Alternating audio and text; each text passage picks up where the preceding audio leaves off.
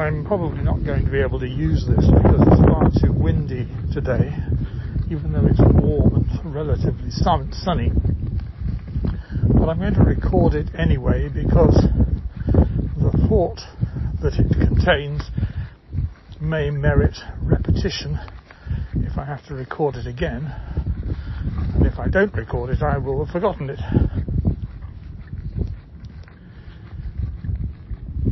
The notion that I want to suggest or put in front of you is that the notion of truth as something that is, as one might say, established at the beginning of time and is binding for all time, fixed, rather like some sort of modern day version of the creation myth. And that all we've all been engaged in is uncovering it, disclosing it. Remember the Greek word for truth is to disclose, to uncover, aletheia. All of that is of a piece with the notion that the past exercises an utterly irresistible controlling power over us. And that it does so properly and necessarily because that's the nature of existence. And if I haven't made it clear yet, I probably never will or couldn't or can't, but I absolutely reject this notion. I do not believe that we are uncovering truth. I believe that we are creating it. But not creating it as something which will in its turn be fixed, unchangeable, and so binding on all our successors forever, but rather as something which will in its turn give rise to change and give place to other truths, other ideas that are deemed better than the ones that we're smart enough to come up with.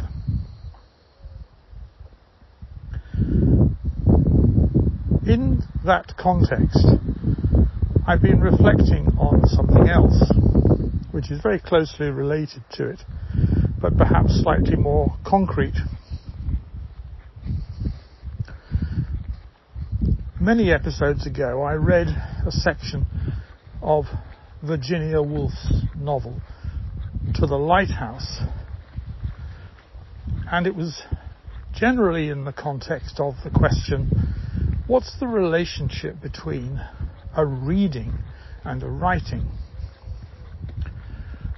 When I read, am I seeking to discover what the writer meant? Or am I seeking, perhaps rather less honestly or intellectually honestly, to pretend that the author meant something that it's really my intention to mean, and therefore, in a sense, hanging the responsibility for what I think on some hapless and probably dead author. Those would be exegesis and eisegesis, reading out and reading in, interpretation and impression or superimposition. Or is there a third way? Is there a way in which I say, I'm sure that what this author has to say is in its own right interesting, because it probably wouldn't be worth reading if it were not. But the reason for reading it isn't just to do justice to it, isn't just to uncover what it already says, to disclose whatsoever truth it contains. It is rather to use it as a springboard, as a stimulus, if you like, as an inspiration for something else, for something that I may think that I would not have thought, but for the fact that I have read, seen, met, experienced, learnt that.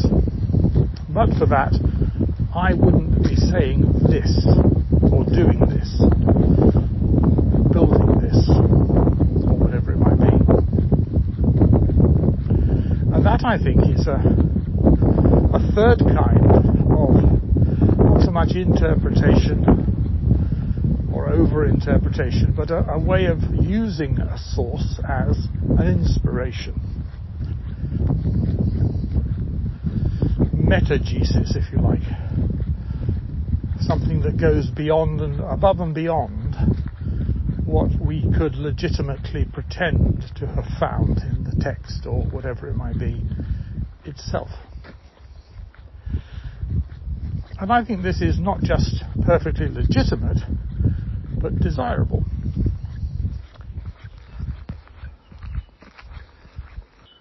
Not even just or merely desirable, but more praiseworthy, deserving, admirable. And so, when I read something, I'm engaged in a mixture of these three processes. Very little the second, but certainly the first, because clearly it is not going to benefit me very much unless I read and mark and inwardly digest what some other person has thought. But that's understanding that and learning that isn't the purpose of the exercise, not at least for me. It may be if you've got to sit an exam at the end of the term, but even then I would suggest that the best candidates add value, give back more than they take from any author, from any study. I think that what I would be imagining that the purpose of it was, would be to stimulate something in me that wouldn't have been there otherwise. And therefore, in a sense, to produce a new part of the world that wouldn't have been in the world but for the stimulation by this particular piece of writing or whatever it might be. It could be a painting, it could be a play, it could be music, it could be a football match. It could be anything you like. Something that prompts the emergence of something that would not have emerged had that prompt not happened, been experienced. And that, I think, for me, is the secret, the key, both to understanding how we progress but also to understanding how truth can't be fixed. I mentioned the Elton John business of the back catalogue, not just, of course, Elton John, but the notion that every time you stand up, you're expected to repeat what you did last time, or some elements of it, because the back catalogue has generated a fame and the fame is what stimulates the fans, and they love the familiar, and they love jumping up and down and singing along with things that they already know in ways that are really designed to pass the time pleasantly rather than have any really constructive purpose. So the death of the artist is the back catalogue. And as I've said before, one of the dangers of the academic life is that you write something when you're young, which at the time you're very pleased has made you famous and perhaps earned you tenure and even a professorship and even a tenured professorship.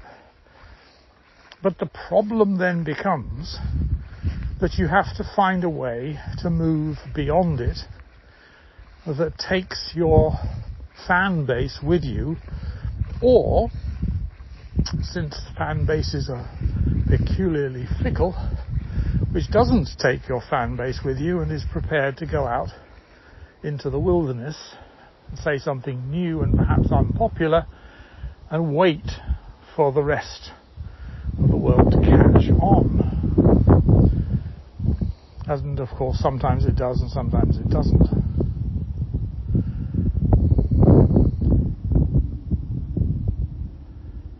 So the back catalogue, fame, the past, truths established at the beginning of time, realities established at the beginning of time, decisions made at the beginning of time or a long time ago, which having been made exercise a constraint upon us, are the same problem that we've been talking about throughout. A problem that's also experienced in things like backwards compatibility of software, where if you're not to render machines and systems that have been built and bought and used in the past, if you're not to give them a power to constrain you, you've got at some stage to abandon elements of it. To say we can't sustain this backwards compatibility. Indeed, I was reading something in a manufacturer's documentation only the other day, which proudly announced that everything that they ever produced would be compatible with everything that they had ever produced in the past. And I thought, well, this is a very noble sentiment, but it's a disastrous strategic, strategic position because it means that you can't move on. I mean, Windows is already suffering from the fact that it's still, when you dig down far enough, built on DOS, and DOS was built in Bill Gates' garage about 50 years ago. Apple do, in fact, somewhat irritatingly, frustratingly, move on so that you find that a machine that you had 10 years ago that served you well, and because it was well made still works, the software can't be updated anymore. Now, the cynics will say, well, that's just a marketing ploy, so that you have to buy new hardware because you can't run the new software otherwise. Well, that's also true, but it's also true that unless you have that strategy, you can't really move on. You know, if you if you say, well, take the classic example, something that I've felt very strongly about all my life. Take the example of baptism in the religious context. The idea of infant baptism has always struck me as absurd. Worse than absurd, obscene. That you take a decision on behalf of someone, some baby, that at least in theory is going to be binding on that child forever. But nobody has that right. And I can't think of a single decision, except perhaps that cruelty is the worst thing that we can do, that would satisfy such long standing and unwavering support and, and loyalty. We've got to be able to move on. We've got to be able to say, we're no longer going to support this hardware or this intellectual position.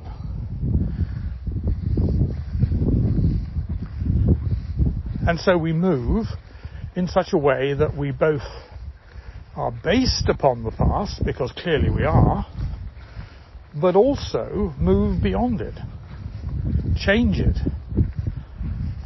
establish positions that are no longer compatible with it, that are inconsistent with it, incoherent in relation to it, but which are nevertheless more comprehensive, better, and therefore, to my mind, truer, more true. That phrase that lots of people really find impossible to speak or think. But there are degrees of truth. And people are offended by changes that are incompatible, where you literally have to say to somebody, in the words of the joke that I've used before, you can't get there from here. You can't get where you want to be. Sorry about the wind. Position that you're currently in, unless you throw some stuff away and really throw it away. Don't not put it in a cupboard for safekeeping, but really throw it away because it will act like a, a, an anchor chain. It will drag you back and drag you down.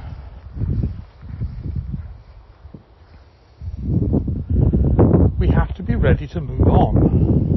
Have to be ready to see the truths that we once thought true as no longer true and ready to embrace truths that we may once have thought weren't truths in order to move forward.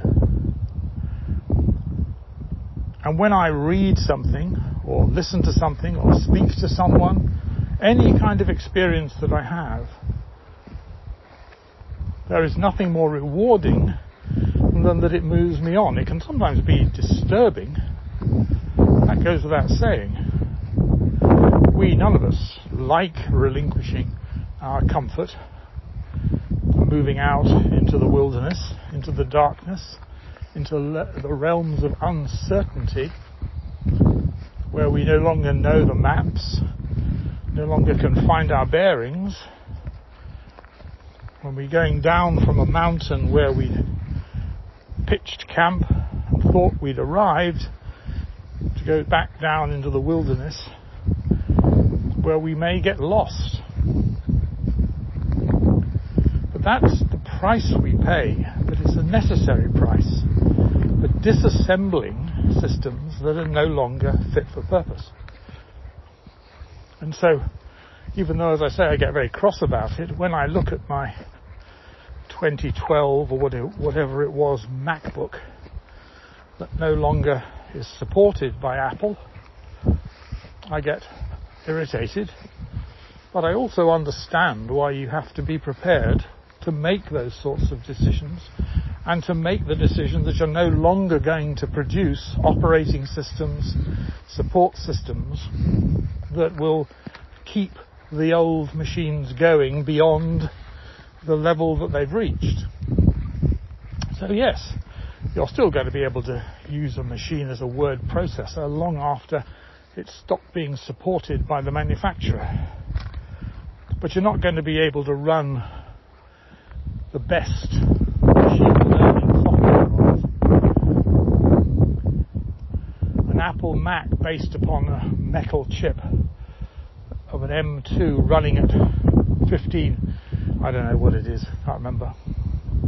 It's just going to leave a machine 10 years its junior for dead, or its senior for dead in age terms, junior in power. And although it may be amusing and quaint to go back and run machines that we've grown up with, we, we know we can't really do very much more on them than we could do 10, 20, 30 years ago. And we've all made some bad decisions, and we've all got angry with things that don't work. But things move on.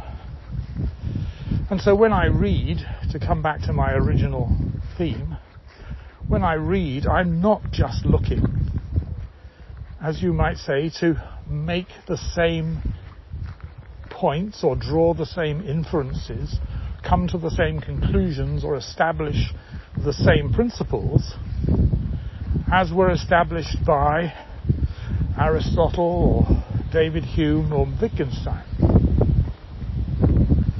I'm trying to use what they wrote, recontextualized by my understanding and by the modern world, move on, to unmake their sense in order that we might make better sense, a sense that is more true, more useful, better for us to believe. And before we get complacent, let's never forget that that truth will also, in its turn and in its day, be jettisoned, be set aside, and become an, an antiquated, an antique, an antiquary in the museum of the human mind or understanding. But that's a good thing. Then you can put your Sinclair ZX80 and your TRS80 and your Apricot your IBM PC in a museum and look at them, and smile condescendingly and say, yes, we thought they were wonderful, didn't we? Well, one day they'll think the things we're using that are state of the art are similarly wonderful. And a new Douglas Adams won't be laughing at people who think digital watches are really cool. Be laughing at people who think Apple watches are really cool because I think they're the modern equivalent. So, the truth is what it is best for us to believe right now not what was established at the beginning of time, and certainly not something that will go on claiming our loyalty for the rest of time. Everything changes. Almost nothing remains the same. Thank you for listening.